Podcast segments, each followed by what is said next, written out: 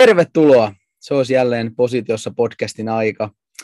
Minä olen Daniel Rantanen, kanssani täällä tuttuun tapaa Sami Siltanen, joka saa nyt oikeuden myös esitellä meidän vieraan, joka on tällä kertaa todellinen alan pioneeri. Tässä itsellä kylmät väreet menee koko ajan, kun mä mietin, kun mä kirjoitin tätä alkuspiikkiä, mähän sanoin Danielille, että saanko minä esitellä tai meidän vieraan. Se vähän menee huonoksi, kun jokainen näkee tuosta otsikosta heti, kuka meidän vieraana on, että me ei päästä sitä sillä niin kuin paljastaa. Mutta vedonlyönnin pioneeri Suomessa, näin voisi sanoa, ilman hänen panosta vedonlyönnin opettamiseen, kehittämiseen, Suomessa ei olisi niin paljon ammattimaista vedonlyöntiä kuin sitä tällä hetkellä on. Ja tässäkin podcastissa jokainen vierailut ammattivedonlyöjä on maininnut hänet inspiraatioksi tai vähintäänkin erittäin suureksi syy sille, miksi on ajautunut lopulta vedonlyönnin pariin. Ja me Danielin kanssa kuulutaan kyllä myös tähän ihan samaan katraaseen. Ja kun tämä uusi sukupolvi opettaa, me, me lasketaan nyt itsemme tähän uuteen sukupolveen, että kun me opetetaan tai puhutaan vedonlyönnin oppeja eteenpäin, niin kaikkien näiden nuorempia on hyvä muistaa, mistä se kaikki oppi on lähtöisin ja mistä se on alkanut. Ja täten on suuri kunnia toivottaa tervetulleeksi meidän podcastiimme Suomen kaikkien aikojen tunnetuin vedon, ammattivedonlyöjä Jorma Vuoksenmaa. Tervetuloa. Mä sanon todella isosti kiitos kovalla äänellä ja tuota, ää, oikeastaan mä olen hidas sanani ja lähes liikuttunut siitä niin kuin näkökulmasta, mikä teillä on, koska mä oon haastatellut isot mediat Ruotsin kaikista kanavista ja Englannin Racing Postista lähtien, mutta kauhean monet fokusoituu niin kuin johonkin ehkä tieteelliseen edistämiseen, kapeammassa merkityksessä, voitettuun rahaan, kaikkeen tällaiseen. Mutta oikeasti niin musta tuntuu hienolta tämä lähestymistapa, että mikä on ollut ehkä vaikutus paitsi näihin peleissä voittaviin ammattilaisiin ja puoliammattilaisiin, mutta mahdollisesti myös koko suomalaiseen järkipelikulttuuriin ja niin kuin, no, paremmin mua voisi sytyttää hyvää juttu tuokin, kun sanoo toi hyvin kohtelias juttu, että kiitos Sami.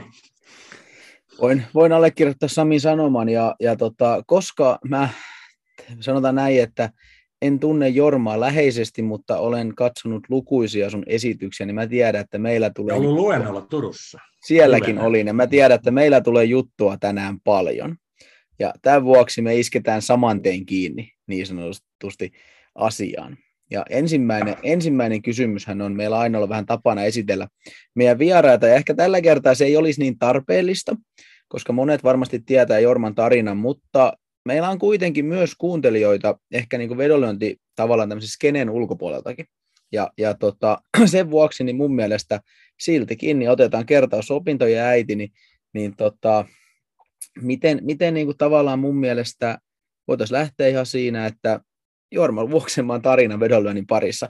Ei ehkä yksityiskohtaisesti jokaista nyanssia, koska muuten meidän pitäisi tehdä tästä elokuva, mutta sellainen, sellainen viiden minuutin recap. Pikkusisko varmaan tekisi, mutta kun ei veikkaa sana Valtniofyrkkaa Jorma Vuoksenmaassa käsitellä elokuvaa, niin ohjaaja käsikirjoittaja Johanna Vuoksenmaa olisi kipannut tämän idean. Tämä on omaa fantasiaa. Mä en ikinä kysynyt. Puhu. Kyllä, mutta miten sun tarina vedonlyönnin parissa näin niin kuin isosti? Milloin, milloin kaikki alkoi? Missä vuosissa mennään? Ää, no, mä kysyn ekana, että pidetäänkö tämä kolme vai viisi minuuttia, sanoo tämä meidän lyhyt leffa. Lähe, tähdätään semmoisen neljä, neljä ja puolen minuutin pätkä. Hyvä. Mulla on sekkari alakerrassa, mä katson mun tavallisesta raadosta. Nyt alkaa. Niin mä oon syntynyt Hämeenessä 62 ja äh, vedonlyöntiin liittyen mun tietty valaistuminen tapahtuu 12 vanhana, kun tuli semmoinen jo edesmennyt teologi kuin Juuso Peltomäki opettaa uskontoa meidän kouluun. Ja hän perusti shakkikerhon, mikä oli mun ensimmäinen kosketus tavallaan järkipeleihin.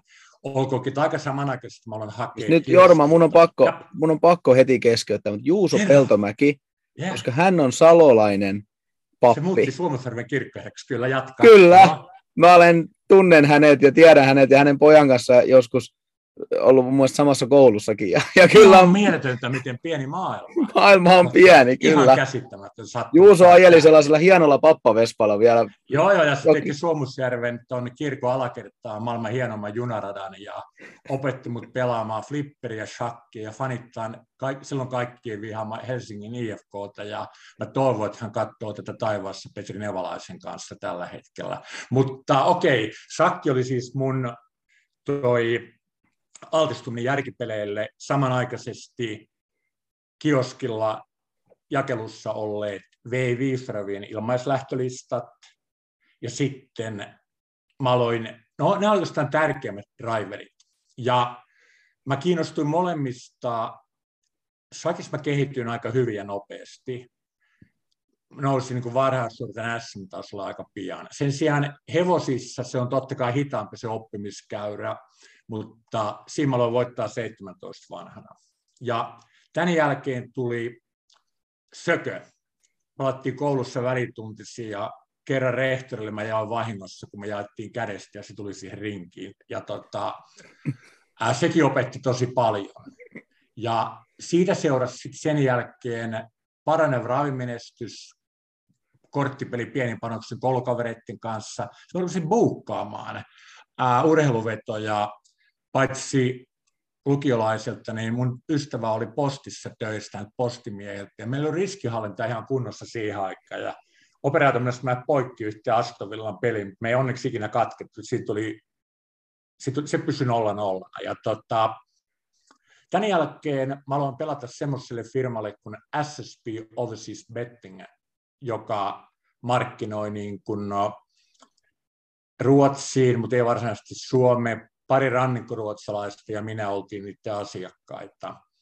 Ja loppujen lopuksi niin mä viittasin niitä niukasti, vaikka oli triplapakko ja muuta, ja sattumien, tämä pitää pitää lyhyen, niin sattumien oikusta mä päädyin niille töihin avaamaan Suomen markkinoja kertomelaskijoiksi, laskijaksi. Ja tota, mä aloitin sitä Suomesta ja mä muutin Lontooseen 86 pääsiäisen tienoilla.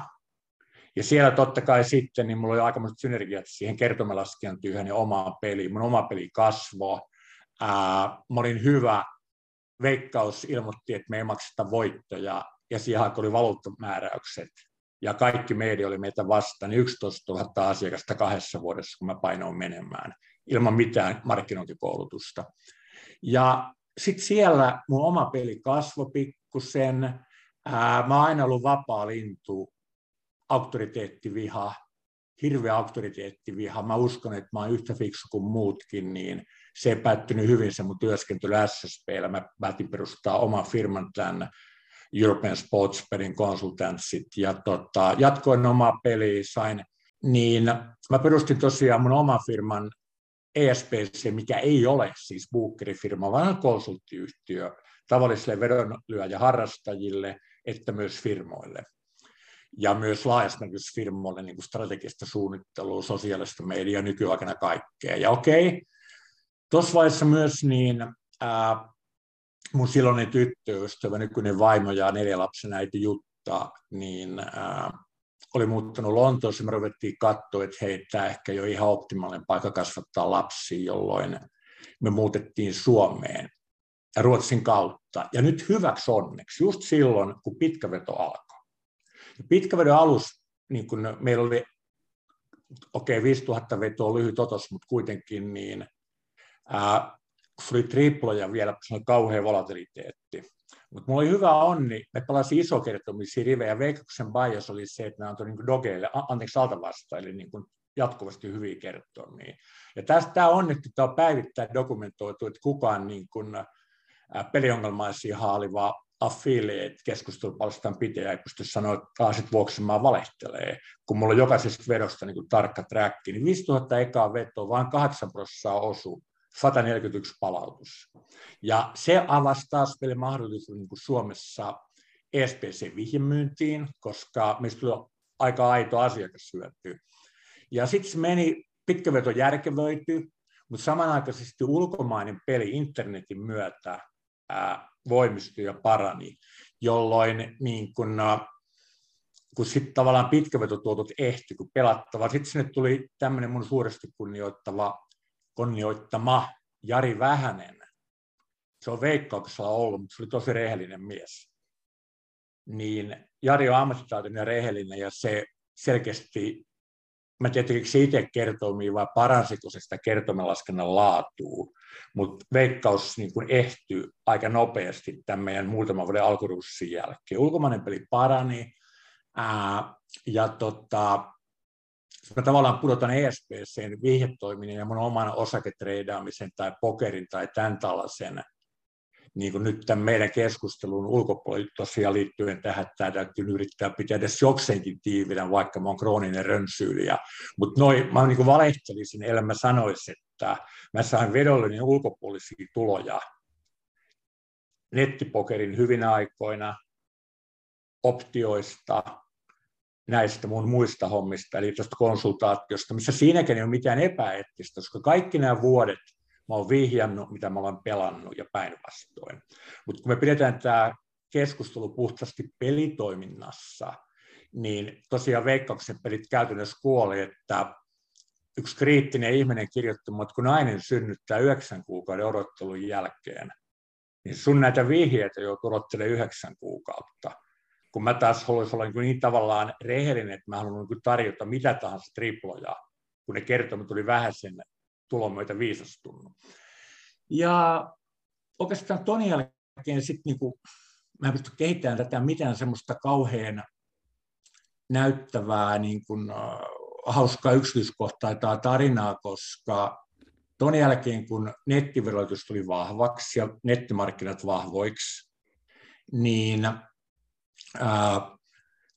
kaikki on niin tavallaan yksi tietty liiga tai markkina tai pelimuoto on voinut olla tuottava. Sitten käy niin kuin luonnonlaissa, että jos Daniel menee syöttää siihen Salojoelle 99 kanananainen parveen, ja Sami menee siihen viereen heittelee niitä pullanpaloja, niin ei kulu kuin kaksi minuuttia, kun Samin, joka heittää kaksinkertaisella nopeudella edessä, on 66 hanhea ja Danielilla 33. Ja tämä että luonnollakin aika helvetin fiksu. Eli just ne pelimuodot, missä jää liikaa niitä pullonpaloja, kerää lisää Kanadan hanhia. Tässä voi olla joku, meidän ennen vanha pubi Etelä-Lontoossa, kun se oli murhanihainen norjalaisia opereja. Mutta yhtäkkiä se tuli liikaa tatuota englantilaisia meittejä, mitkä rupesivat lyömään toisiaan nyrkillä jolloin ei enää tullut ne operit sinne. Ja sitten kun nämä saa kaikki porttikellon nämä meitit, niin nyt kimmoja rupesi tulee enemmän. On se ala mikä tahansa, muoti tai talous tai tyyppi maanviljely, niin se menee noin, ja tämän seurauksena liikat, pelimuodot, nämä menee semmoisessa jatkuvassa luonnonlain syklissä. Ja ää, niitä tulee ja menee oikeastaan tähän tämä loppuu, että nyt mä sitä aina yritän niin kuin okei, ESP on sanonut lisää tavallaan voimaa. Mulla on kymmenen vuotta palvelleet kaksi avaintyöntekijää, enemmän konevoimaa, meillä on enemmän kokemusta, on tullut fiksua tutkimusta, mistä myös me hyödytään, vaikka miten tehdään tutkimusta, niin nyt tässä ei ole enää niin mitään vasta draamaa, vaan ää, syklit tulee ja menee ja tulee ja menee, ja välillä pärjätään paremmin, välillä pärjätään huonommin, tästä jää jotain pientä käteen, mutta ennen kaikkea tämä on ihan äärimmäisen kiehtovaa peli, tiede, harrastus. Ja tässä me ollaan. Seitsemän minä kesti jatka. Loistavaa. Tässä tota, niin, itsekin aloitin tota, aikanaan vedonlyönnin SSP ja kesäkin ajoista. Vautsi. Daniel ei varmaan niitä muista, ja en ollut voittava pelaaja silloin, voi sanoa Siis ne oli ihmeellisiä aikoja, koska otettakoon tämän verran kiinni vanhasta sotajutusta, ja mä en tajunnut, että Sami on näin vanha itse asiassa, vaikka sulla onkin nyt vähän Fleda vähissä, että perre on voimissaan. Ja, mutta kuitenkin niin, se, mikä oli aivan hämmästyttävää, niin se prosessi oli se, että ensinnäkin niin mun informaatiolähteet, siis tämä on minusta aika herkullinen sotajuttu. Minun on pakko ottaa tämä tähän, koska niin kun mä oletan, että tietyllä tavalla tämä mun vanha ikä on osa syy, miksi minut kysyttiin tähän, että se on niin vedonlyönnin niin historiasta. Niin kun mä sitten muutin Lontooseen ja aloin tehdä kertoa, niin, niin me tehtiin Suomen ykköstyvärin lätkää siten, että mun ainoa tietolähteet oli kahden päivän postimyöhästymisellä Arsenalin stadionin naapuriin tulleet Hustasbladet Rahva Häälä Ja mikä Turun Sanomat, joo, koska siinä oli hirveän hyvät urheilusivut. Ja niin kuin oikeistopolitiikka ei rikkonut sitä niin kuin, tavallaan urheiluinformaatiota.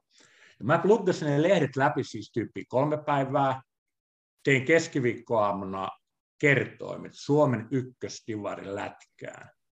Sitten kun siellä on Tuto vastaan Sapko, niin nyt siinä välissä pelattiin tyyppi pahimmillaan kuusi ottelukierrosta ennen kuin tulee sunnuntaiоttelu. Ja ää, me muutettiin kertoimia, mutta tämä niin uskallan sanoa tietynlaisella ylpeydelläkin, että kun asiakkaat ei tykännyt kerroinmuutoksista, niin me pyrittiin välttämään kertoimen muuttamista ihan loppuun asti. Ja postipeleissä me ei edes voitu muuttaa niitä. Ja se oli aika, niin kuin, kun mä yrittää, mä olen hirveän niin kuin egotrippailija ja itsekeskeinen ihminen, mutta kyllä mä oon tuosta snadisti ylpeä, että mä niin kuin opettelin niin paljon kertoimen laskentaa ja tein niin paljon, eikä ollut Exceliä siihen aikaan, mä tein tukkimiehen kirjanpidon niin tutkimusta. Ja ää, totta kai meillä oli etuna se, että meillä oli triplapakko, että mun yksittäinen yksi virhe niin kuin liedentyy, kun ihmiset joutuivat valitsemaan kaksi muuta matsia, missä mahdollisesti oli tappelu EV. Mä buukkasin sitä niin kuin voitollisesti neljä vuotta ja tosiaan niin mun syy lähtee ei ollut ollenkaan se, että mä ollut, niin kuin, mitä sosiaalisessa mediassa on kerrottu, mä saan potku tässä speltä, kun mä olin niin huono kertomelaskija, niin senkin mä vannan, että se ei paikkaansa, vaan että tota, mä halusin niin kuin, Ruotsin kautta Suomeen ja ennen kaikkea halusin vapautta. Mutta okei, että tuollaista oli silloin. Joo, ja tämä on hyvä aasensilta itse asiassa tähän vedonlyöntiin, miten vedonlyönti on kehittynyt, että silloinkin kun oli mm. nämä SSP ja kesäkit, niin silloinhan tuli kotiin postilla, tuli vedonlyöntilistat, ja jos halusit viikonlopuksi pelata vedot, niin sun piti muistaakseni keskiviikkona vai torstaina Kyllä. tehdä vedot ja lähettää ne. Joo, joo mutta Samilla oli kuitenkin niin kuin muuhun nähden ää, viikon informaatio mutta, tota, niin, mutta tosiaan, okei, okay, me palautettiin muistaakseni 88 prosenttia per matsi skaalalla ja triplapakko. Ja että mä nyt liikaa nosta omaa häntää, niin meillä taisi olla näissä pikkuliikoissa niin kuin Suomen divarilätkä neljä revin pakko. Että, mutta sanotaan näin, että Sami on kehittynyt mua enemmän näitä niin kuin, vuoden aikana. Tämä aika oli ainakin itse. Ja meillä oli semmoista, etu. Joo, tämä oli semmoista 90-lukua suurin piirtein. Kyllä. Ja nyt ollaan vuodessa 2022 ja vedonlyönti on kehittynyt äärimmäisen paljon. Niin miten sä näet, että jos nyt mennään 50 vuotta eteenpäin, mm. mihin vedonlyönti kehittyy ja mitä ihmiset pelaa silloin? Mm, mulla on, mulla on niin visio, että ää, oikeastaan kolme päävisioa. Se on se, että paikalliset toimijat, jopa paikalliset monopolit, mä oon monessa asiassa niin kuin veikkauskriittinen, mutta ne tekee myös monia asioita erittäin hyvin. Niillä on erittäin voimakas toi tekninen puoli, niiden jakelu on hyvä, ja joku tämmöinen arvot on täysin niin kuin imaginäärinen käsite, ei kukaan tee ostopoikottiin Veikkosta, varten kun nähtiin tuon lainmuutoksen yhteydessä, niin Veikkaus tulee porskuttaan, samaten kuin kaikki muut valtiolliset monopolit. Ja ne on myös riittävän fiksuja, että ne tajuaa ottaa näitä paikallisia lajeja tosissaan.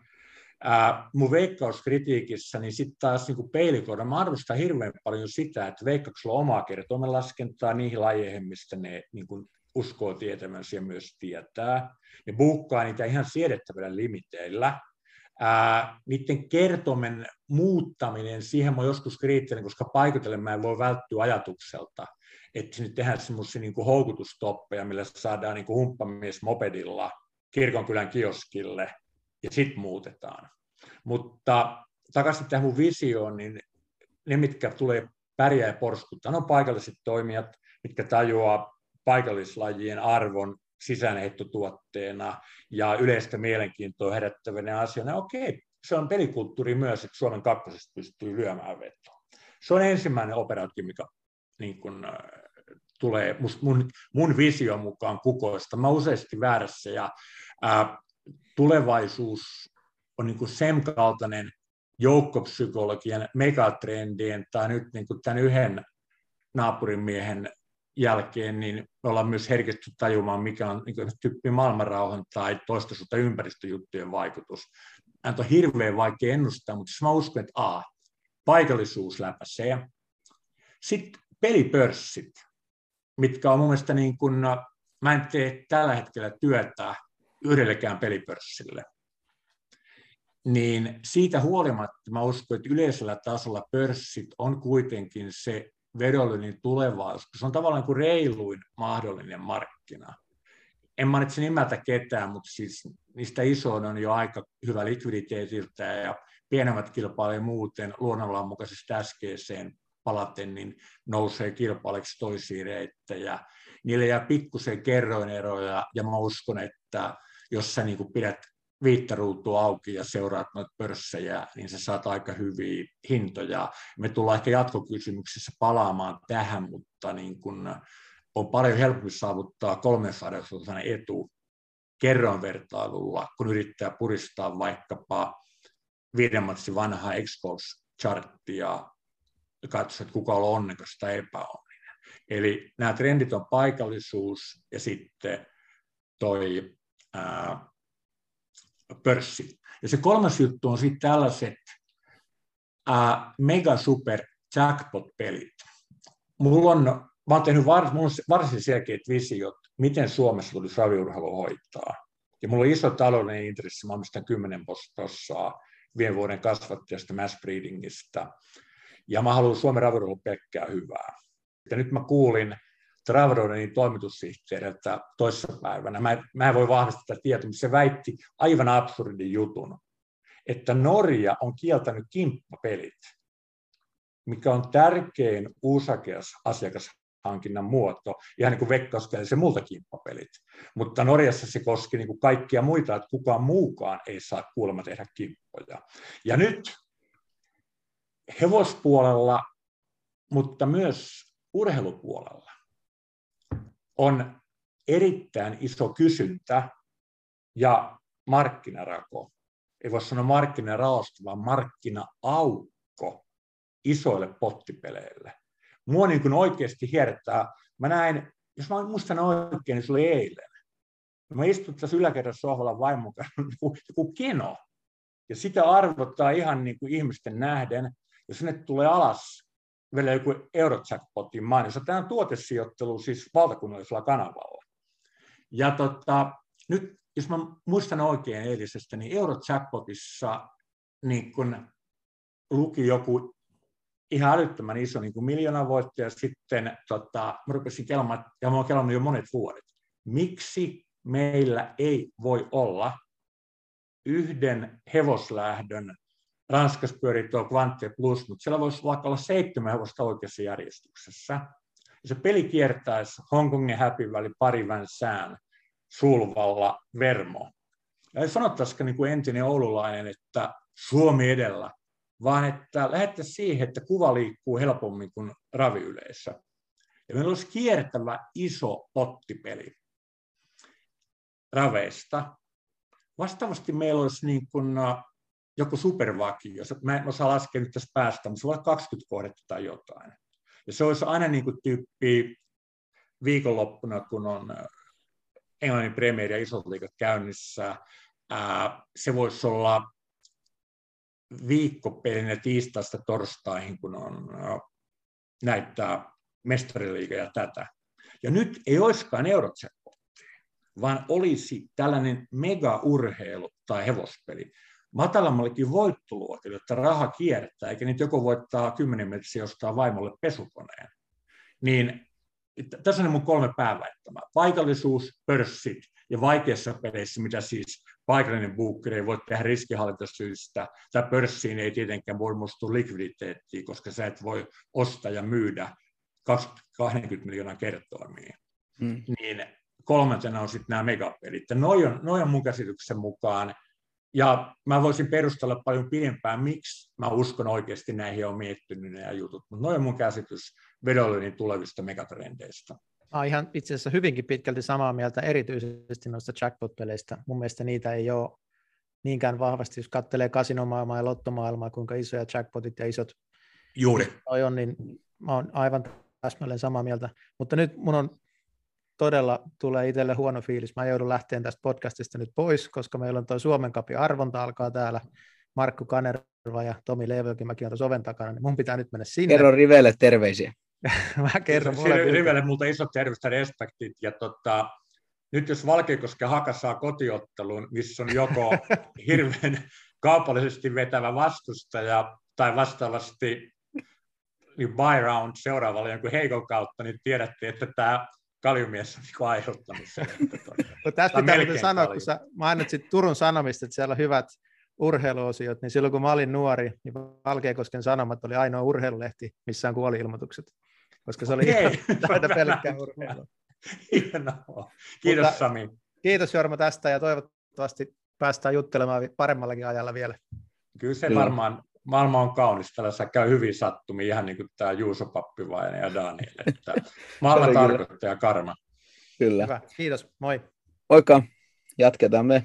Ja. Me Jorma kahdestaan ja mä otan tästä vähän kiinni, että mihin me jäätiin tässä, kun tämä meidän keskustelu pulppua, mm-hmm. mutta tota, sä ehkä Mä vedäsin tossa... tuon maailmankehityksen osin sivuten tota, ää, niin kuin mun omaa tarinaa, mutta mä vaiston, että sä tykkäät puhua yleisemminkin, vielä tarkemmin, tarkemmin yleisemmin tuosta vedonlyönnin niin kuin no, historiasta. No siitäkin, siitäkin, mutta oikeastaan toi mua kiinnostaa, että kun sä tuossa ehkä vähän raveistakin puhuit, niin mikä on sun lempipelimuoto? Tavallaan kun mä tiedän, että sä oot, sä oot, sä oot pelannut läpi lari, lajirajojen ja paljon, niin mm. onko niinku ravit se sun, se sun suuri rakkaus vai onko se muuttuva kertoiminen vedonlyönti vai, vai missä niinku sä, jos sun pitäisi yksi valita, ilman edes, että et mieti etuja, vaan mikä olisi sellainen, mikä olisi sun mielestä niinku sellainen, että mitä se niinku rakkaudesta tekisi mieli. Jos ajatellaan, niin kun, että unohdetaan edut tai varianssin minimointi, niin kyllä se on silloin hevosurheilua laajassa merkityksessä. Mä olin kaksi viikkoa sitten Pariisissa kymmenen päivää, mä olin Longchampin laukassa niistä neljä. Näin Ranskan noin molemmat Guinnessit. Juttelin Charlie Applebyn kanssa. Ää, koko se niin kuin laukkovedonlyöntiin liittyvä historia, glamouri ja kulttuuri, niin on niin kuin tavallaan syypää, miksi mä seuraan laukkaa, pelaan laukkaa. Ää, laukon likviditeetti, Hongkongissa, niin me pelataan Hongkongin yhtä lailla, niin etu heti niin kuin panoskatot vastaan, kun Hongkongin neljännen päivän vaihto on suulolla vuosivaihto. Niin lyhyt vastaus kysymykseen, että rakkain vedonlyöntimuoto on niin kuin hevosvedonlyönti, mihin siis mä äsken palvelumeni laukan niputan erittäin voimakkaana. Ravit on sitä kautta taas niin kuin suhteessa me rakkaampaa. Että jos ajatellaan, että maailmankaikkeudessa on kolme oikeasti oikein hyvää kuskia, Antti Teivainen, Luke Olet ja Santtu Raitala, niin ravit on taas siinä mielessä mulle erityisen rakas urheilu- ja pelin muoto, että mä en, voi, mä en oikein voi mennä niin kuin sanoa tuolle Milos Rauniikille, että Votsi, että on hieno pelata, kun sä syötät noin hyvin. Mm. Sen sijaan mä voin mennä sanoa Santtu Raitalalle, että sä oot maailmankaikkeuden kolmen suuren ravikuskin joukossa, koska sä oot starttinopea, sä oot ajatteleva, ja se jollakin käsittämättömällä tavalla saat irti hevosista ilman ajotaparikkeita. Joten tuo ravien läheisyys, laukan glamouri, mä oon, niin kuin, äh, mä oon ollut nuorena miehenä freelance-ravitoimittaja, ja sitä kautta mä jollakin tavalla niin kuin voitin kunnioituksen sen aikaiselta kuskelta ja valmentajilta, ja se on niin jatkunut tavallaan, että vaikka mä oon ollut niin paljon raveissa ja välillä veikkaus käytännössä sylki mun tulos raviurheilusta kolmeksi vuodeksi, niin ää, tätä kautta tämä hevoshomma. Mutta jos sä niin kun definoit vielä tarkemmin, niin ää, ne on nimenomaan ne helpot hevospelit. Mutta tämä oli, voittanut... oli Jorma, nyt mä, nyt mä katkaisen sut, koska mulla on jatkokysymys. Jättä, Oli hyvä. Nämä haluan. Nyt, nyt, jos sun pitäisi valita sit seuraavaksi joku pelimuoto valuen takia, eli mikä on sellainen, missä sun mielestä on tällä hetkellä niin kuin, niin kuin tavallaan ne, niin kuin sä puhut itsekin sykleistä, ja että mm. nämä, niin, kuin, niin miten sä näet, että missä on tällä hetkellä just ehkä sellaiset niin kuin, al- matalimmalla roikkuvat hedelmät sun mielestä? NHL-jääkiekko. Eli siinä me ollaan voitettu niin kuin, no, onko mulla ollut yksi tappio vuosi mun elämässä NHL-lätkässä. Ja mä kattelin just tänä aamuna, mulla on ihan äärimmäisen tarkka tracki yhden semmoisen bet brokerin kautta, joka ei siis pelin välittäjä. Mä nyt varma, varmuuksi mainitsin sitäkään nimeltä, mutta siis se ei ole vedon välittäjä, vaan se on semmoinen niin kuin laidojen kilpailuttaja. Puhut Sportmarketista, mä voin, mä voin Sportmarketin heittää tiskin. Okei, no sit, sit, sit sä oot linnassa. Ja tota, niin, mä voin mennä toi, sinne. Toi, mutta, mutta ei, ei lusita riihimään. tota, niin, mutta sä, sä sanoit tämän ekana, niin sä saat ehdotonta ja mä saan ehdollista, mutta tosiaan se on Sportmarket, ja jotta me oltaisiin journalistisia, niin niitä on monia muitakin, kuten Asian Connect ja mä käsitän, että muutama iso suomalainen niin aikoja tehnyt Eastbridgein kautta. Ja googlatkaa sanoilla BetBroker tai kerroin vertailu tai mitä vaan, mutta joten NHL-lätkä on tuohon varsinaiseen kysymykseen se välitön vastaus. Ja se on kumma juttu, äh, miksi se vuodesta toiseen pysyy noin hyvänä. Ja siinä mä uskon, että tämä meidän niin kuin, äh, luonnollakin aspekti ei toteudu ihan satasella, koska tuo on kuitenkin niin marginaalinen laji, buukkereille isossa kuvassa, että niiden kaikkein parhaimmat kertomelaskijat ja kovin numeronmurskausvoima ja isoin tutkimus ei ole suunnattuna NHL-jääkiekkoon. Ja sitten voi olla, että vaikka niin kun mun edut ei tule niinkään ehkä, eri, mä en ymmärrä jääkiekkoa syvällisesti, vaikka mä yritän koko ajan oppia ja juttelen muutaman valmentajan ja muutaman expalajan kanssa ja koitan miettiä parhaita exposmalleja tai niin kuin mittareita kiekon ylösviennille ja blokkaavan pelaajan merkitystä, expected rebounds, bla bla bla, niin se on perkeleen monimutkainen peli. Ja mulla ei ole erityistä urheilu niin kuin, etsiä varmaankaan lätkässä, koska mä en ymmärrä sitä peliä syvällisesti. Mutta siinä on kuitenkin jotakin, ehkä sittenkin kuitenkin taas näihin johonkin tyyppiin ää, Meksikon pelisyndikaatin highrollereihin, verrattuna sitten kuitenkin lätkäiltyä, kun ne kuitenkin pelaa kaikkea, mitä liikkuu.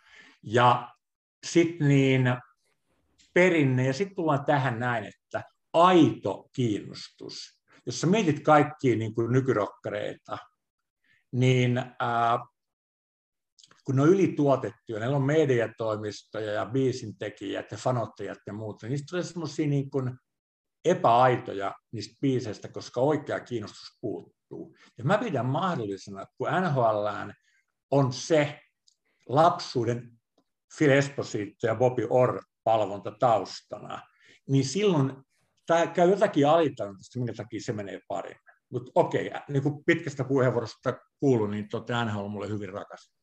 No se on rakas ja siellä, toi mielenkiintoinen, koska mä oon ollut vähän uskossa, että NHL ne kultavuodet olisi vähän niin kuin ohi jo. Että silloin kun sinne rupesi tulemaan näitä tilastoja paljon lisää ja näitä, puhutaan nyt vaikka viisi vuotta sitten, mm-hmm. niin silloin mä muistan, kun monet niistä teki kovia tuottoja. Mä oon jotenkin ollut itse siinä uskossa, kun en sitä laske enkä pelaa niin hirveästi, mutta tämä on hyvä tietää, että siellä edelleen ollaan ja voidaan hyvin niin sanotusti NHLnkin markkinoilla. Siis sä, sä oot oikeassa, eli me puhuttiin just tästä niin kun, ton Basewater Swanin Norjan OPDstä ja tappelevisista brittimeiteistä taikka niin kun, kevätvärien muutoksista, niin ne syklit menee sillä lailla, että kyllä sä oot oikeassa siinä, että kun tuli edistyneet tilastot, ja liian moni muutenkin oli alkanut voittaa NHL. Kyllä ne tuotot dippas siinä välillä, mutta mitä sen jälkeen tapahtuu, niin ihmiset, voit, monet voittajat tulee mukavuuden halusiksi tai ne rupeaa kantaa liian isoa riskiä. Ää, osa kyllästyy, osa rupeaa ylitrimmaamaan niitä matemaattisia malleja ja metodeita, jolloin alkaakin tehdä itselleen haittaa, niin, niin kuin pysy nöyränä riittävän yksinkertaisessa. Ja tämän jälkeen niin kuin, mä oon monessa yhteydessä sanonut, miten edut tulee ja menee. Se sykli on. Ja niin kuin mä väitän, että NHL jo kevyesti, totta kai me ollaan varmaan puhtaasti onnekkaita tänä talvena, että normaali tuotto on varmaan eri peleissä ää, 102-103 nykymaailmassa. Mutta sitten taas, kun jossakin yksittäisessä liikassa voi olla korreloitu niitä juttuja, että vaikkapa, ää, jos vaikkapa me ollaan oltu nyt New York Rangers vastasi tai myönteisiä, mä yritän ihan hatusta tätä joukkueen, niin nyt vuodenkin trackissa näkyy se, että jos meillä on vaikkapa löydetty joku näkymysjoukko, mikä sattuukin olemaan hyvä, niin silloin ne sen puolesta viikossa toiseen yhdyt vedot eivät ole toisistaan riippumattomia, vaan ne riippuvia, jolloin nyt niin kuin se, että jonakin vuonna hyväkin nhl voi hävitä, tai pitää 103 116, niin ää, niin se voi käyttää semmoisia perinteisiä tilastollisia merkittävyystestejä, koska ne vedot ei suinkaan ole riippumattomia, vaan riippuvaisia. Että, mutta se on jossakin tuolla, se varmaan pysyy. NFLssä mä oon tehnyt paljon parempia tuottoja ja taas mä niin kuin piipitän defensiivisenä, että mulla on näyttö siitä, koska 2016 mä voitin Euroopan arvostetuimman Jenkkifudiksen handikaappauskilpailun ja en mainitse, kuka järjesti sen turnauksen, mutta siinä on kuitenkin 200 ihmistä, mitkä sijoitti tonnin osanottomaksun, ja tota, niin, niin, niin, ää, mä voitin sen järjettömällä tuloksella 67 prossan osumisprosentti, kun Vegasin linjaa vastaan sen kuuluu 50. Ja piti valita viisi matsia jokaiselta NFL seitsemältä runkosarjakierrokselta. Et mä oon hyvä NFLssä, siinä on isoja etuja, koska se on eri kaikille shortsiraha, mikä on mun, niin mun slangisana sille, että ää, se amerikkalainen markkina, mikä sääntelee niitä kertoimia, ei ole kovin sofistikoitunut, vaan se on luvalla sanottuna tyhmä, populistinen, ää, brändijoukkue harhainen. Tästä, hei, tästä päästäänkin itse asiassa Aasisillalla, niin, niin jenkkimarkkinathan elää nyt myllerrystä. Mm-hmm. Siellä aukeaa asioita ja, ja käydään paljon keskustelua. Näetkö, että tämä jenkkimarkkinojen muuttuminen saattaa muuttaa niin kuin globaalisti koko vedonlyönti? Ehdottomasti se parantaa, parantaa tätä tosi paljon. Mä oon aika suorapuheinen. Mä sanon veikkauksesta aika suoraan. Ja nyt mä sanon Amerikan Yhdysvalloista suoraan, vaikka NATO-liittyminen onkin hyvä juttu. Että siellä on aika heikko tiedonvälitys, aika huono laajojen massojen koulutus kautta perussivistys, semmoinen arvomaailma, mikä ei niin kuin ruoki hirveän paljon tuommoista niin kuin, niinkään paljon älyllisiä asioita kuin muita sinänsä hyviä asioita, yrittäjyyttä, ää, itseluottamusta, bla bla bla. Mutta vedonlyöntimerkityksessä tämmöinen yhteiskunta luo semmoisen niin tietyn perustyhmyyden siihen vedonlyöntimarkkinaan. Kun huono tiedonvälitys niin kun aiheuttaa kauheita arvostusharhoja joukkueille, ja tämmöinen niin kun, siis Suomessa ja muuallakin ihmiset on kauhean tulosorientoituneita, ne väheksyy sattumaa, ja se, kellä jumalauta on fyrkkaa, niin on kova jätkä, vaikka se olisi sekä vaan runannut hyvin.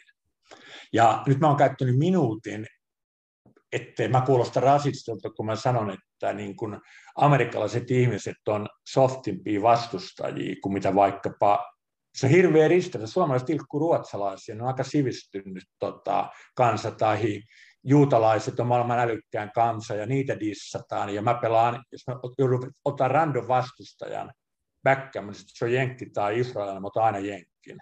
Niin pitkä perustelu sille, että mä oikeasti uskon, vaikka tästä voi tulla huuti, että mä oon rasisti, että mä pidän, että Amerikassa on niin kuin heikompia vedonlyöjiä kuin muualla. Mä oon vaan tätä mieltä. Ja mä oon elänyt niin kuin mä oon opettanut. Ja kyllä, mä oon täysin niin kuin sun kanssa samaa mieltä, että mitä enemmän amerikkalaisia tulee markkinoille, niin sitä parempi meille työtä tekeville luterilaisen työmoraalin ahkerille skandeille. Ja tota, vielä yksi tarkennus, että nyt joku voi kysyä, mitä se vaikuttaa niin kuin, ää, Suomussalvella asuvan suomalaisen nettipelaajan palautusodottamiin.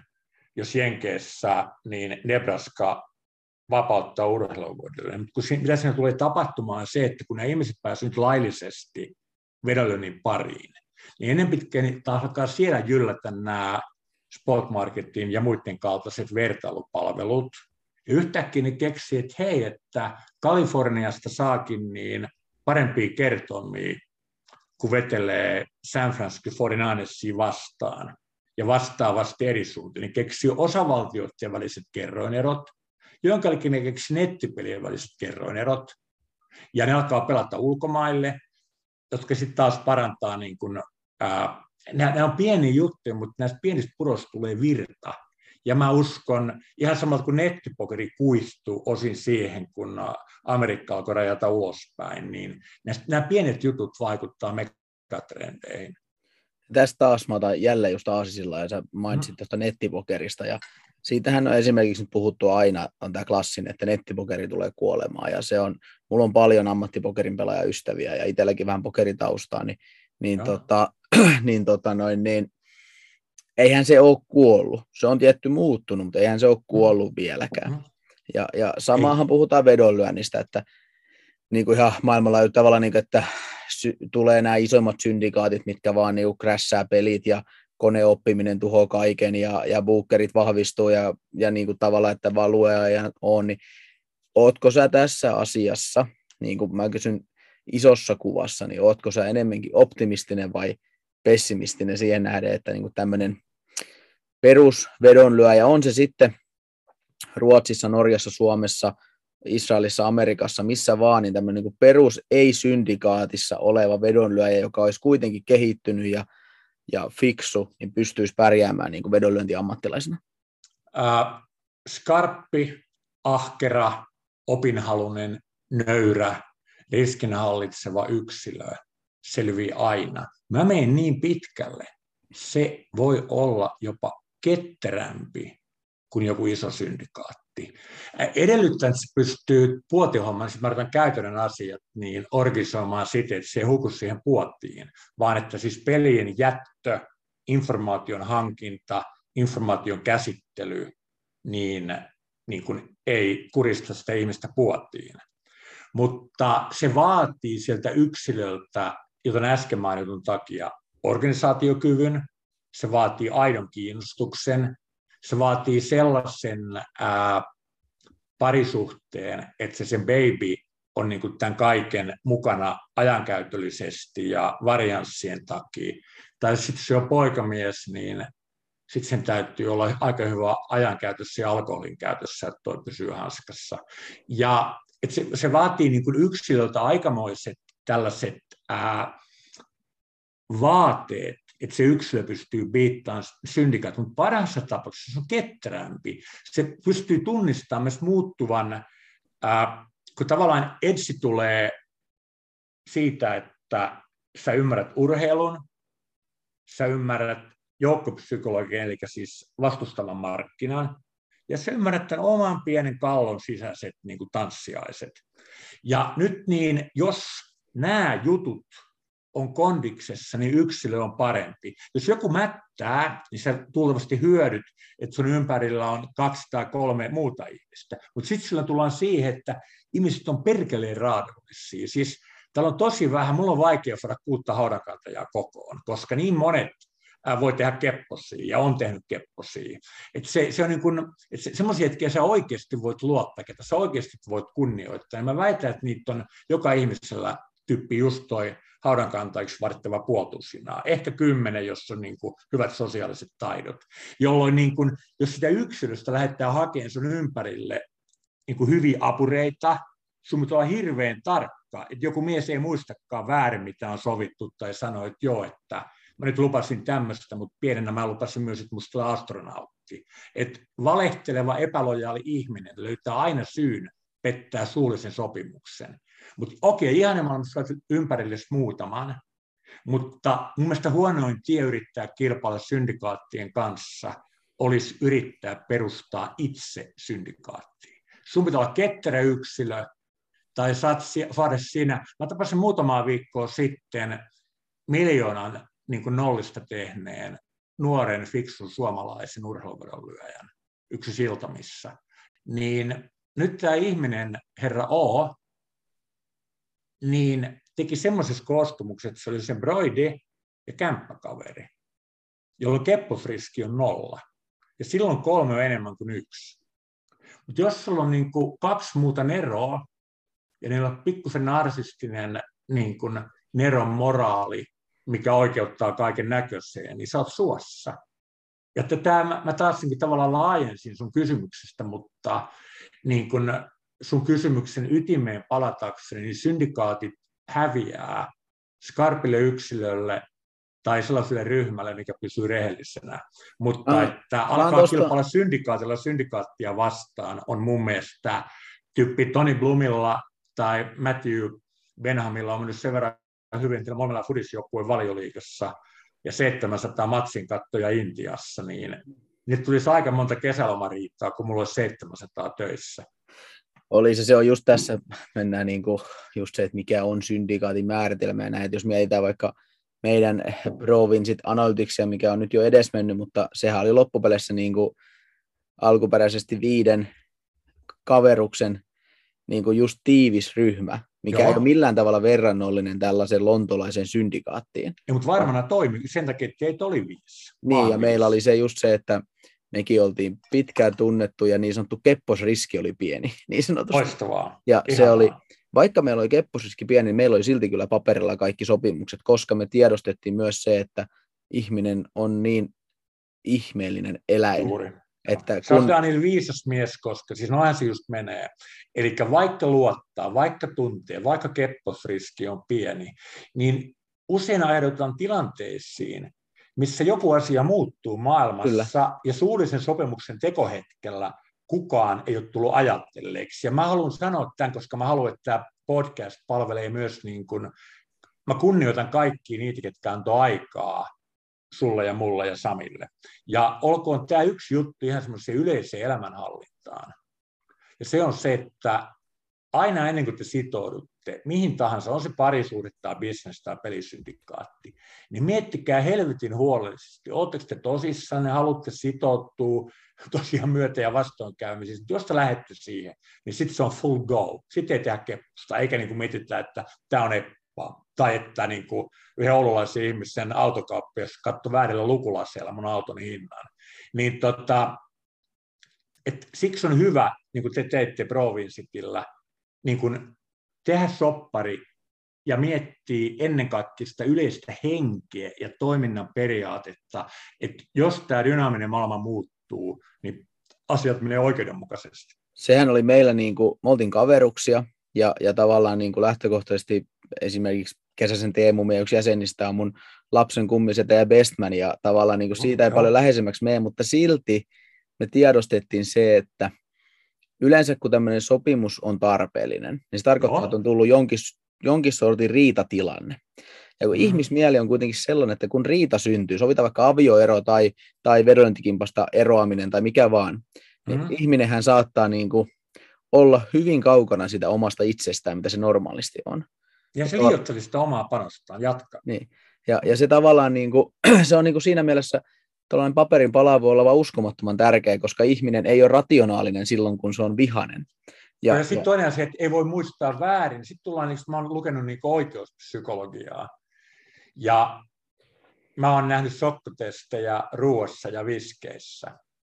Ja ihmisen niin kuin aistit, ajattelu, muisti ei ole sataprosenttinen. Ja silloin se sun mainitsema pieni paperinpala on ihan helvetin hyödyllinen, jotta niin kuin ei pääse jylläämään. Siis mä väitän siis sitä, että kaikki edes tee kepposi, vaan ihmiset voi oikeasti muistaa väärin sen takia, että niiden alitööntä ruokkii väärää muistamista. No siis musta tuntuu, että mä vaimon kanssa tämä käy päivittäisellä tasolla.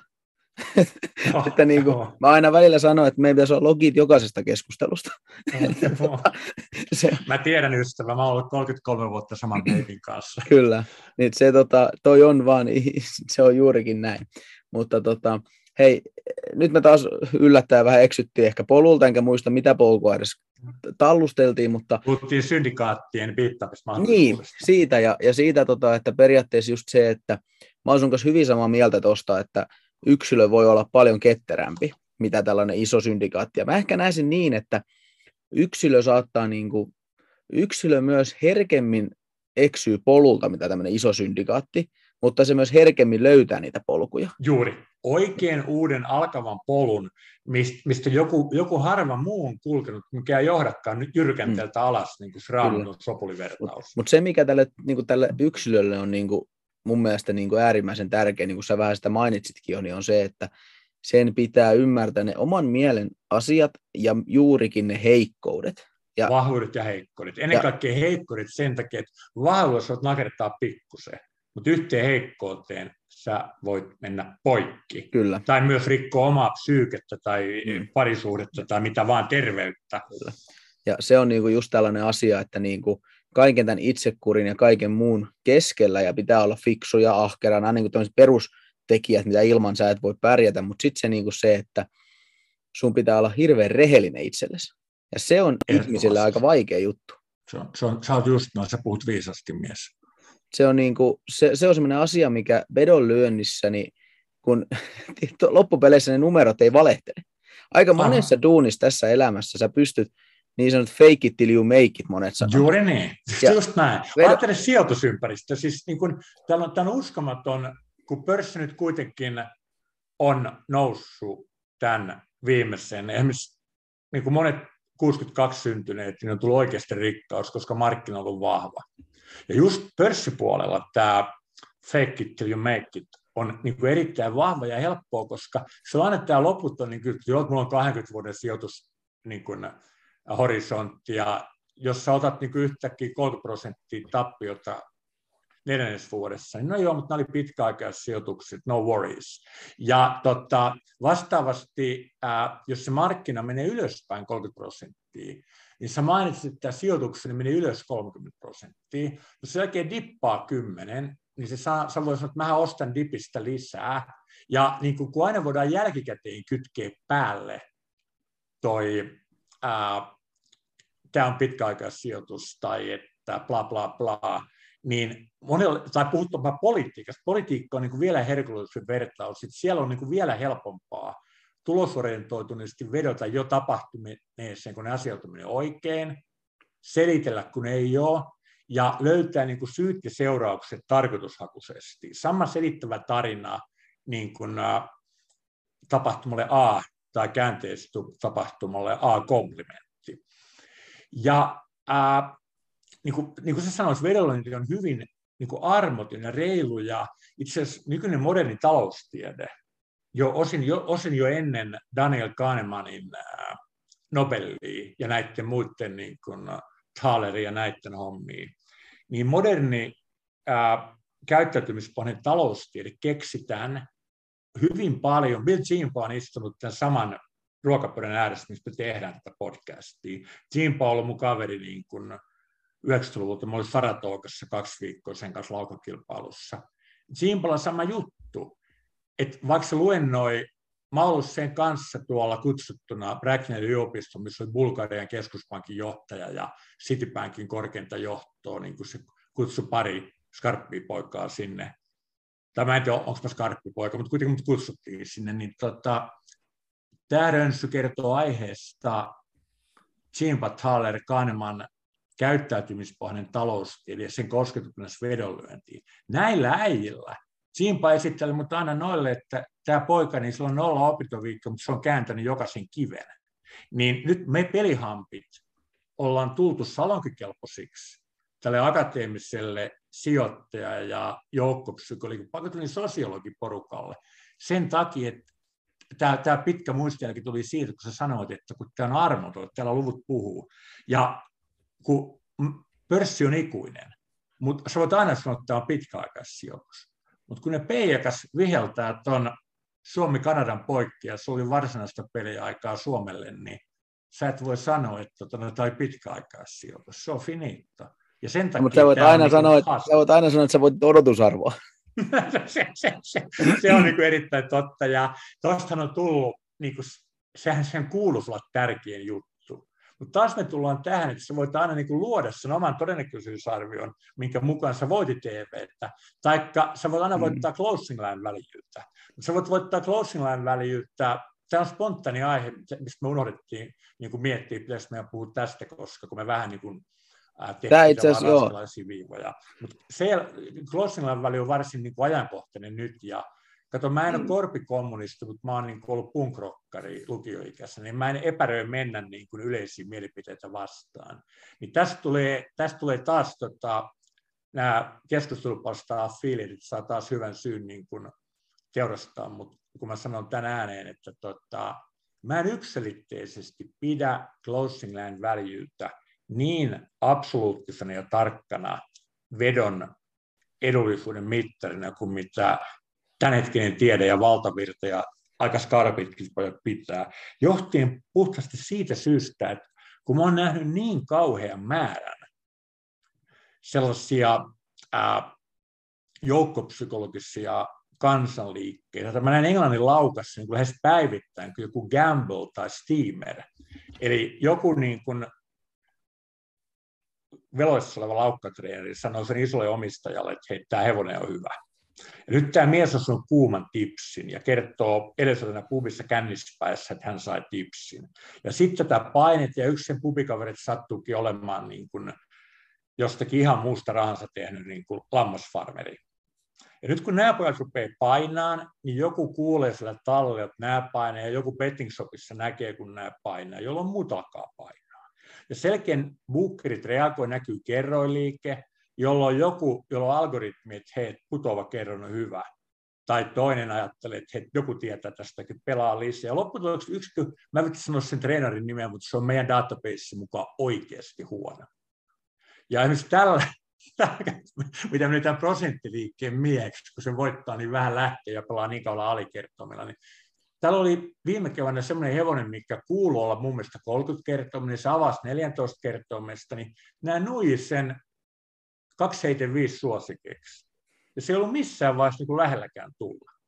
Ja jos nyt katsot tätä kyseistä, mä en vitti sanoa säijän nimeä, mm. tietysti se palvelisi kuuntelijoita, jos mä sanon sitten rupesi buukkaan se säännöllisesti. Joka tapauksessa, niin nyt ajattelen, mikä on tämän hevosen closing line value, mikä avaa 14 ja closeaa 275. Ja kuitenkin sen todellinen value, totta kai mä voin olla väärässä, ja mä en puhu tätä tarinaa tietenkään herkkähypiäisen egojätkänä, jos mä olisin ollut väärässä niin sanoakseni. Mutta nyt tuon hevosen closing on value, mä en osaisi laskea päässä, se on sitäkin massiivista, kun se tulee 30 kertoimesta, 14 kertoimesta 275. Mutta jos taas mun todennäköisyysarvio 3 prosenttia vastaa likimainkaan todellisuutta, niin sen hevosen väljy on karmea. Ja tätä käy urheilupuolella paljon. Elikkä... Tässä tullaan mun mielestä siihen asiaan tuossa closing valuessa, on se asia, että sillä on hirveästi merkitystä, mistä markkinasta me puhutaan. Erittäin totta. Että niin kuin, sitten, sitten kun me mennään niin kuin valioliiga pelipäivän markkinaan, missä niin kuin likviditeetit on aika isoja ja, ja, ja näitä niin kuin, tavallaan syndikaatit määrittelee siellä paljon näitä, näitä kertoimia, jos on vaikka mm-hmm. kello 17 kierros ja siellä pelataan vaikka joku Burnley-Everton-ottelu, niin, niin siinä, siinä on tavallaan niin eri, eri markkinavoimat taustalla, kun sitten jos me pelataan vaikka, sit, vaikka tämä Champions League-finaali, missä kaikki massat pelaa, ja niin kuin tavallaan se, että mm. siellä saattaa tämmöinen joku sheikki jostain Itä, Itä-Timpurista painaa, painaa siihen 500 miljoonaa tosta vaan, koska, koska teki mieli painaa puulia, ja, niin tavallaan ja, se... se mä faniten. Niin, mutta tavallaan se, että eh, closing line value niin kuin value itsessään on hyvin riippuvainen, että missä me ollaan. Jos me ollaan jossain Suomen kolmosdivarissa, niin, niin en mä hirveästi tuijottelisi sitä. Sitten kun me mennään niin kuin näihin ehkä Euroopan huippusarjoihin futiksessa ja näin, niin se on, mä oon samaa mieltä siitä, mä arvostin sitä ehkä joskus enemmän, että ei sitä closing valuutakään pidä tuijottaa kuin piru raamattua. Se on, ei, yksi, se on yksi mittari muiden joukossa. Joo. Ja, Paremmin ja... tota ei voi sanoa, että siis, niin tämä oli oikeastaan me päästään nyt mun puolen minuutin puhelulla sinäkin sanoit tämän niin, niin tyhjentävästi.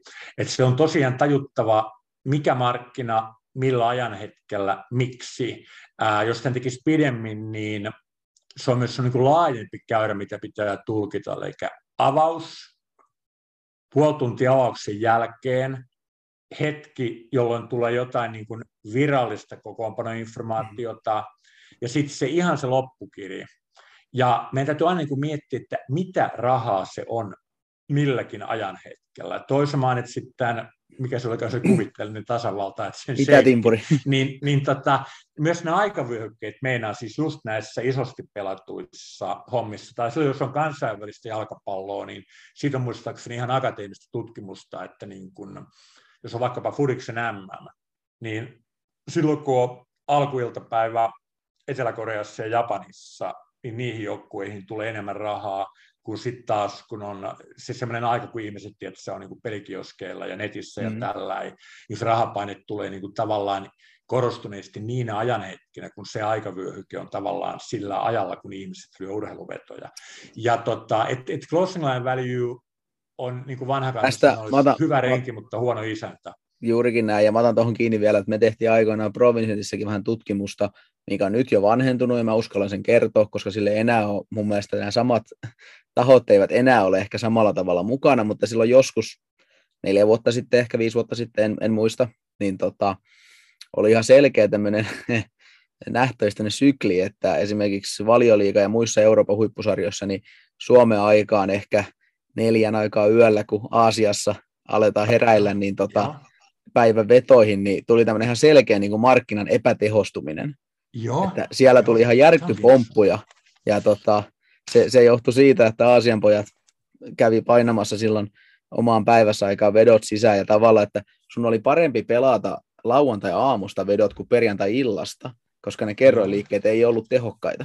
Joo, joo. Tuohan on niin kuin ylipäätänsä myös se, että kun me ei kuitenkaan, niin kuin, vaikka olisi niin kuin Provincetis, Karpit, pojat tai joku muu ajatteleva syndikaattitaho, niin kun me ei kuitenkaan itse voida ihan koskaan ihan varmasti tietää, mikä se on se niin sanottu oikea kerroin. Mä esimerkiksi itse, niin me emme koko siihen tieteelliseen pohjustukseen taustalla, mutta puhutaan tämmöisestä niin kuin mittaustarkkuudesta, että ei pysty niin kuin sanomaan tavallaan eroa, että kuuluuko tuolla 50 tai 52. Mm. Mä tunsin noita Burlengen ja Talaman bukkereita paljon silloin niin kuin 90-luvulla, ja se oli yksi semmoinen jo edesmennyt Mikke, Mikke Moos. Ja sitten sen kaveri, ja tota, kerran ne joutui melkein käsirysyyn Lontoossa, kun me oltiin yöelämässä kuuluuko kertomaan olla 1,4 vai 1,45.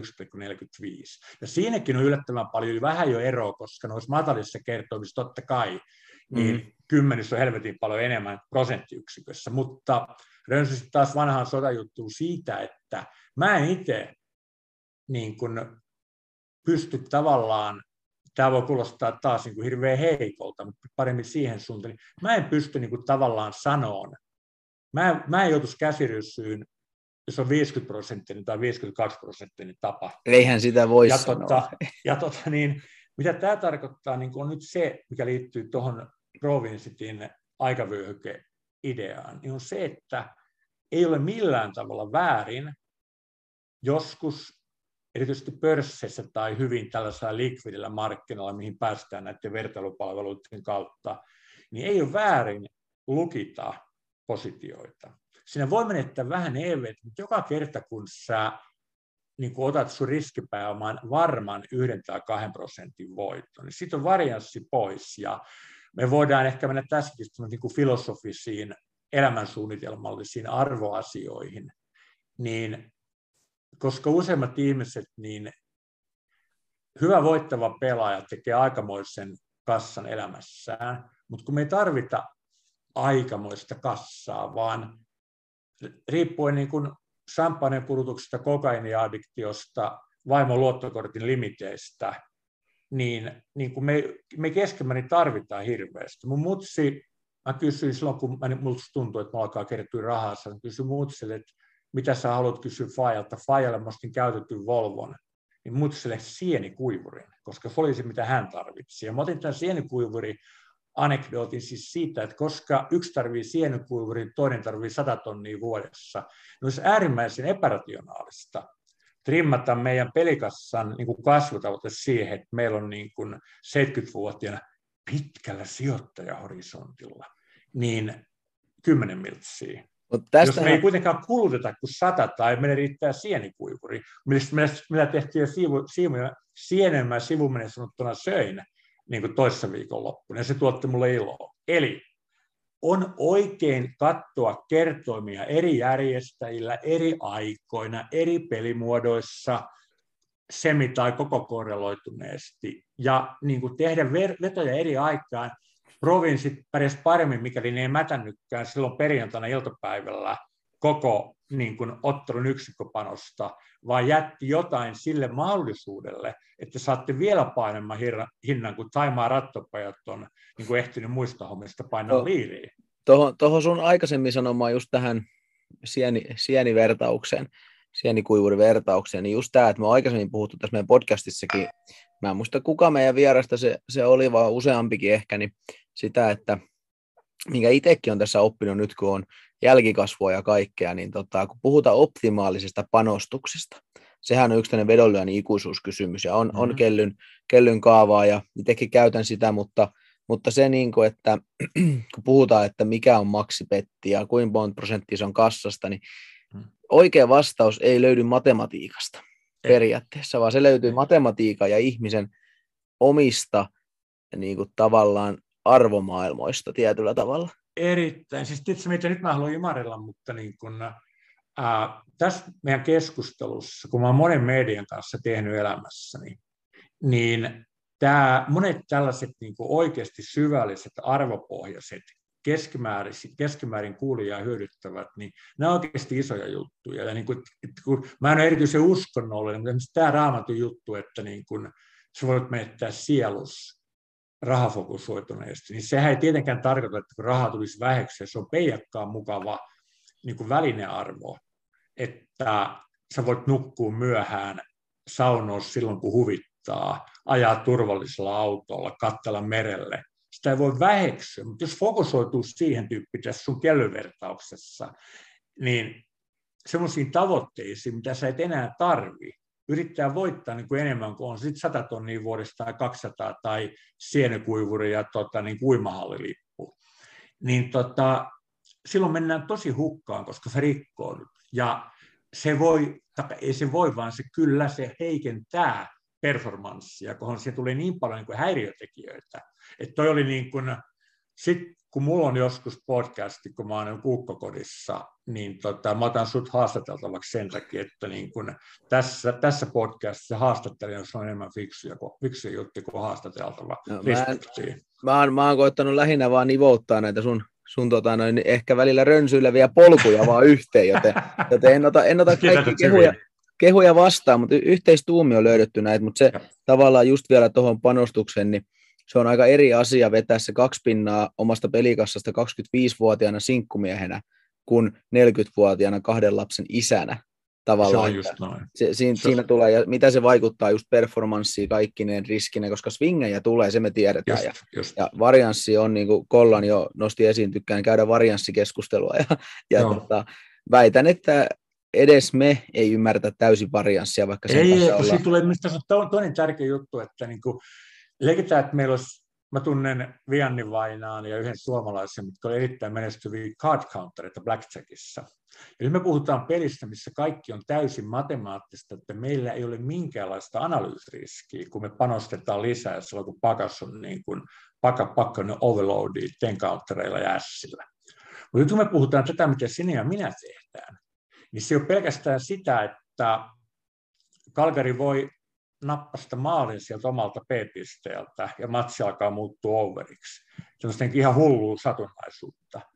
Tai että matsi pelataan niin kuin normaalisti, mutta vaan ollaan päätyyn. Meillä niin kuin, ei ole pelkästään tämä tapahtumariski, vaan meillä on myös analyysiriski. Mä poltin nuorena miehenä niin kuin tarpeettoman paljon. Mä mainittiin mun Lontooseen menosta, niin ekana keväänä mä hävisin niin kuin paljon rahaa ranskalaisiin vierasjoukkueisiin, kun mä en niin ollut uskonnut muutaman kauden liian lyhyellä otoksella, niin että Ranskan kotiedot muka pystyy soimaan niin paljon enemmän kuin mitä vaikkapa valiolaikassa. Ja niin kuin meillä on analyysiriski yksittäisissä joukkueissa, menetelmissä, sitten voi olla, että jotkut buukkerit on suhteessa viisaampi kuin toiset. Senkin takia nämä on hyvin nämä, mutta sivuminen sanottu nämä kilpailuttajapalvelut Sportmarket ja Essen Connect nämä, koska sä pystyt tilastomaan havaitsit, jos säännönmukaisesti hävit jollekulle bookerille ja voitat toiselta, kun ne on niin kuin tavallaan vaihtunut sulle topin, sä opit. Ja tuo varianssi ei ole pelkkää siis tosiaan tapahtuma- tai lajikohtaisessa satunnaista, vaan myös sitä, että me voidaan vaikkapa nähdä joku joukkue parempaa. Sivussa aikaisemmin vaiheessa tätä niin kuin korrelaatioita eri otteluiden välillä, niin ne on paljon, paljon, paljon isompia ne satunnaisheilahtelut. Ja kun, niin kun lapset on mulla aina niin todella rakas että mulla on neljä lasta ja mä odotan mun lastenlapsia, se on mun elämän tarkoitus tällä hetkellä, niin, niin kuin sä mainitsit sun kahdesta ja miten se on vaikuttanut tavallaan sun niin kuin suhteeseen riskiin tai toimintaan tai muuta, niin mulla on sattunut, että kun Riikka syntyi 20. maaliskuuta 1993, niin mulla oli aivan kammottavan huono runi siitä tähän mainittuun viikonloppuun, mitä nyt elettiin, eritloput viikonloppuun, siis yli kaksi kuukautta ihan hirveätä. Se, oli, se on varmaan mun niin kuin, ei rahallisesti, koska niin kuin, mä en vielä silloin pelannut ihan isointa, mitä mä pelasin. Kun mä pelaan nyt pienempää ja silloin pienempää, kun mä pelasin joitakin vuosia sitten. Osin näistä syistä, mistä mä oon puhuttu, että niin vanha ei kuluta rahaa, mutta tota, niin sun sanomaan tämä liittyy siten, että ää, mulla on erittäin viisas, mua viisaampi vaimo, joka kerran Vegasissa sanoi, kun mulla oli huono runi, että mä lopetan, niin Jutta sanoi, että et, sanoi hampaisten välitsellä, että saatana, että että lopeta, vaan menet lokerolle ja lisää rahaa. Et häneen on tämä suhde, täystuki parisuhteessa, mutta silti, vaikka oli täystuki, kun syntyy eka lapsi, niin sulle tulee joku tämmöinen luonnonlain mukainen tämmöinen niin kuin Turmiolan Tommi riskinhallinta, kuristus. Se oli todella paha fiilis ja no Feritloppet oli teurastus siihen suuntaan, että se alkaa palatti käteessä ja mulla oli Tukholmassa, rikos on vanhentunut.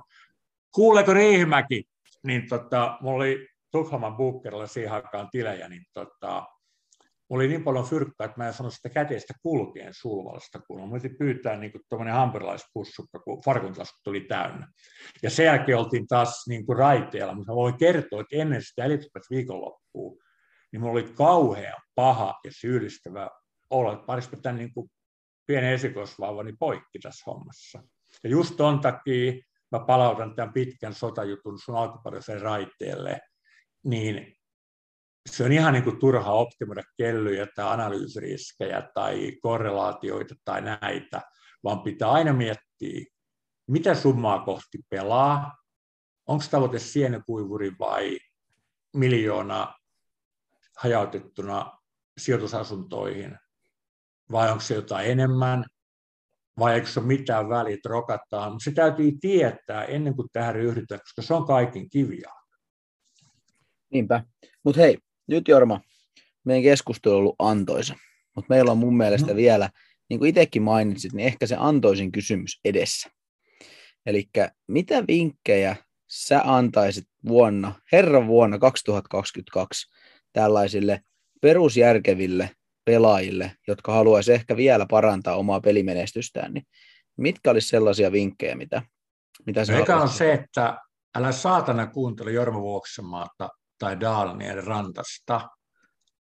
Ainakaan siinä merkityksessä, että ota meiltä virikkeet, kyseenalasta ja mieti selkeän omia ratoja näiden virikkeiden pohjalta. Täällä voi olla ihan viisastakin, mutta kyseenalaista tämä vielä suuremmin. Kyseenalaista niin populaari- ja valtamedia, koska ne vaikuttaa useampien ihmisten ajatteluun kuin mitä tämä sinänsä ansiokas kasvava podcast vaikuttaa. Eli nyt mä toivon, että kukaan ei loukkanut rahvahäälissä tai urheilukanavilla tai tällä, mutta se vaan on niin, että mitä pinnallisempi, mitä populistisempi ja mitä isompi katsoja seuraajamäärä, niin sitä suurempi on niin kuin markkinaa tyhmentävä tai harhauttava kokonaisvalinta ajatus. Ja sitten jos on joku semmoinen, mä tunnen täällä paljon semmoisiakin ihmisiä, mitkä ei ole edes tässä niin kuin tunnettujen suomalaisten vedonlyöntiajattelijoiden tai pärjäävien pelaajien skenessä, vaan semmoisia, että ne vaan niin kuin tekee sen fyrkkansa tuolla kulissien takana. Ja just niin kuin tavallaan näiden ihmisten kanssa on kaikkein esimerkiksi ne Tukholman pojat, kenen mä pelasin ja mä buukkasin 90-luvulla, niin ne opettanut ihan hirveän paljon. Ja niillä ei ole niin mitään tavallaan tyyppiä julkisuus. Ää, ne voi olla jonkun niin kuin, ää, ne on voinut perustaa jonkun pelifirman tai olla niiden hallituksessa tai muuta, mutta ne ei ole sellaisia niin kuin näkyviä vaikuttajia, silti ne on fiksuja. Sitten taas joku voi olla hirveä mielipidevaikuttaja ilman, että se olisi fiksu. Ja usein isot mielipidevaikuttajat joutuu jopa joko käskytettynä tai alitajuisesti komppaamaan sitä yleistä mielipidettä, jolloin nyt mitä tapahtuu, niin nämä, niin kuin, mä en sanoa nimeltä, mutta mä oon nimennyt tämän Mohari-indikaattorin yhden niin kuin oikein populistisen toimittajan mukaan meidän malleissa, niin nämä tuo väljyyn on tiettyjä toimittajia, ketä vastaan pelaamalla sä voitat mekaanisesti. Ja taas on toisia semmoisia niin todellisia ajattelijoita, joiden mielipide voi vaikuttaa 203 prosenttiyksikköön mun 50 prosenttiseen tapahtumaan. Joten se ekasääntö on, että älä kuuntele ketään muuta kuin enintään raakatiedon tai ajatusvirikkeen vaikutuksesta, mutta niin kun, tässä on ristiriita, koska mä myyn analyysiä, yritän myydä sitä rehellisesti, tai ei yritä, mä myyn sitä rehellisesti, mutta silti mä väitän, että on parempi oppia itse, kun ostaa vaikka ESPCn analyysiä. Tämä on sääntö ykkönen. Uskalla mennä omiin ratoja. Nyt kakkoskohta on kerrointietoisuus. Ja tässä kun se niin itse otit spotmarketin puheeksi, niin mä otan puheeksi spotmarketin tai nämä muut brokerit, tai sitten sen, että sä niin näet vaivan ja ostat kolme isoa hyvää näyttöä sun työhuoneeseen, jolloin sä voit pitää niin kuin näkyvillä kerroinvertailusaitit nimittäin. Siis on eri juttu käyttää brokeria, niin kuin spot market, verrattuna, että sä käytät näitä erittäin toimivia ja ansiokkaita tyyppiä, odds-portaali tai smart tai näyttä, koska ne ei ole aina ihan ajantasaisia. Ja tota, sä et voi myöskään yhdellä klikkauksella lyödä sitä vetoa, mutta jos sä valitset ton tien, niin silloin useampi screeni helpottaa sitä käytännön työskentelyä, niistä kertyy vuoden mittaan aika helvetin paljon. Mutta joku kerrovertailu pitää olla, koska mä luulen, että mä parannan, niin kun, kun, tästä on yksi hyödyllinen rönsi.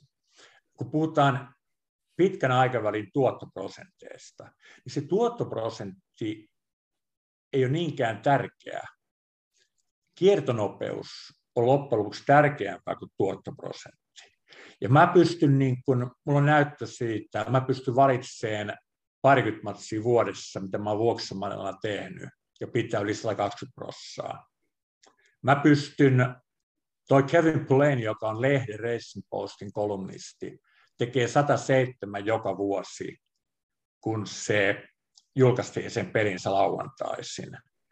Ää, ESPC on tehnyt vuoden 1993 jälkeen niin noin kolme prosenttia tuottoa. Mä oon itse tehnyt vähän vähemmän, koska mä niin treidaan ja suojaan niin paljon. Mutta nyt tullaan tähän olennaiseen. Kiertonopeudet. Vuoksamalla 24 prosenttia muutamalla kymmenellä matsissa kolmessa vuodessa on hirveän paljon huonompi kuin Kevin Pullenin 107 kerran viikossa, taikka niin kuin Kari ja Hannu ja kaikkien muiden mun kunnioittamien työntekijöiden 103, jolloin se kiertonopeus meinaa tosi paljon. Ja jos me halutaan korkea kiertonopeus, me tarvitaan hyvä kerrovertailu, jotta me saadaan siihen isoon matsimäärään ja isoon kiertoon se kahden tai kolmen prosentin boosteri vertailusta, tai että otat se jonkun fudismatsin ekaa puoli aikaa vai loppuu Essen handicappi vai isommalla riskillä moneylinea, tai esimerkiksi over on usein hyvä vaihtoehto ottaa kantaa siihen both team scoring kautta, riippuen sen ottelun luonteesta. Ja t- mä alleviivan tällä niin sääntöä kaksi, että vertaa pelimuotoja, pelinjärjestäjiä, käytä brokeria, äläkä epäröi pelata vaikkapa veikkauksen vakiota tietyissä tilanteissa, missä sulla on niin kuin, ää, eläviä yllättäjäehdokkaita, mutta kuitenkin ei näytä, että rundi menee ylivaikeaksi. Ja no oikeastaan näihin kahteen kohtaan paketoitu riippumattomuusvaade, kerroin laskentavaade ja kaikkea muuta. Me ollaan sivuttu siis tota, että vedolliset tavoitteet tulee istuttaa siihen niin kuin muuhun elämänsuunnitelmaan, perheeseen, lapsiin, kumppaneisiin, tavoitteisiin, kulutukseen, elinikä odottamaan, ää, muihin tulolähteisiin, kaikkeen tällaiseen näin. Että se kannattaa miettiä siihen puhtaasti myös viihdepelurin. Ja viihdepelurikin, niin siinä voi olla iso ero, että onko kuukausikassa määritelty 300 vai 150, jos sitten tulee mentaalisesti huonompi fiilis 300 häviämisestä, vaikka olisi kahden tonnin nettotulo. Toikin oli turhan kovia lukuja. Niin, no se on. Nämä on aina, mutta se, se muun muassa, miten voi niin niputtaa aika hyvin, niin vedonlyönti kaikissa niin kuin tietyllä tavalla tällaisissa merkityksissään, kun puhutaan urheiluvedonlyönnistä ja voittavasta pelaamisesta ja tällaista järkipelaamisesta, niin se on hyvin henkilökohtaista. Juuri. se, mikä, se, mikä sopii toiselle, ei sovi toiselle. Ja, ja sitten on myös näitä esimerkkejä, että jos sä vedät liian varovaisilla panoksilla ja liian safetysti, niin se rupeaa näkymään sun laiskistuneena työpanoksena. Kyllä, kyllä. Ja sekin on niin kuin tavallaan, että pitää olla myös sitä skin in the game, eli, eli vaikka täällä paljon puhutaan aina siitä, että ei kannata niin kuin maksimoida riskejä ja harva niin tekeekään, kun on pitkään ollut alalla, mutta siinä on myös se toinen puoli, että en, ei, niin kuin, myöskään ei saa niin kuin, tavallaan vieroksua sitä riskejä, koska se on osa tätä peliä. Ei, se on just noin. Et siinä tulee se tynnyrissä kasvatun tytön dilemma, mikä oli tämä kansansadon hero. Ja kun se tyttö teki aina seuraavalla just eri tavalla, kun olisi kuulunut tehdä. Se oli kasvanut tynnyrissä ja se ei niin kuin tavallaan tajunnut, mikä ero on mennä tuon Sestan kanssa, niin hautajassaattoon tai sonnilauman keskelle. Niin nyt se liittyy tuohon sun äsken sanomaan siitä, että sit jos pelaa niin kuin liian pientä, jos sulla on ollut massiivisen mitä sä oot kokenut edulliseksi pelikohteeksi ja alipanostat sen. Niin kun sä sivusit ansiokkaasti tätä ihmismielen näitä sudenkuoppia, niin sen helposti niin taas, että seuraavalla huitaseikin niin paljon huonompaa pelikohtia sen paljon enemmän, kun tiesin mä äskenkin ja löihän mä äsken ihan liian vähän. Ja se on, se on just noin niin kuin sä sanoit. Kyllä, pitkäjänteisyys, tietynlainen oman elämänsä tunteminen on aika, aika tärkeitä asioita mole, monessa elämäosa-alueessa ja etenkin vedonlyönnissä. Juuri. Mutta... Vedonlyöntihän niin kuin, ää, mä tapaan sanoa, että pelit jäljittelee elämää.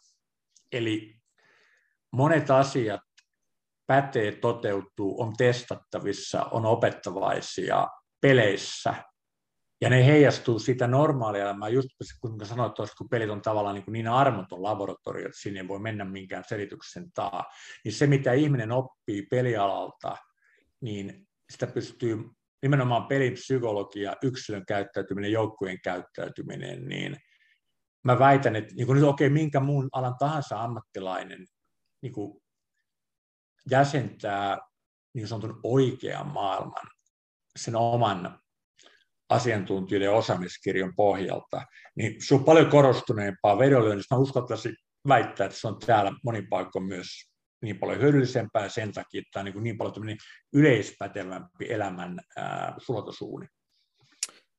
Näihin sanoihin on mun mielestä aika hyvä kloussata tämä keskustelu.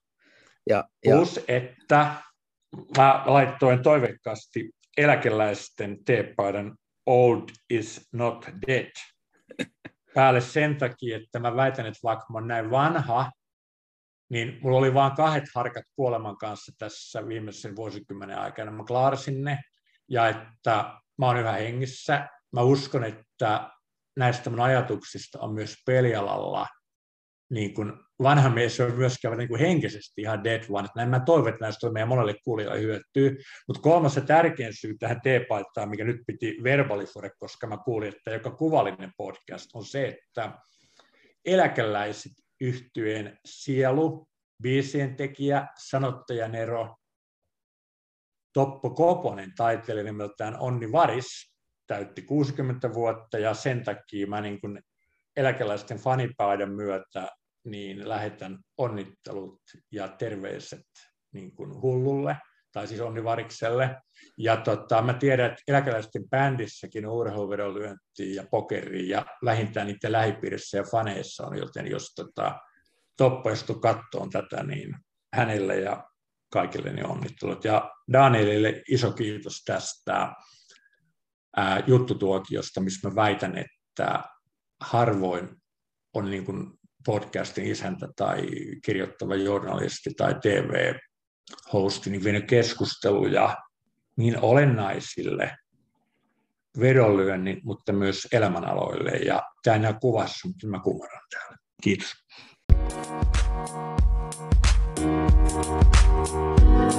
Thank you.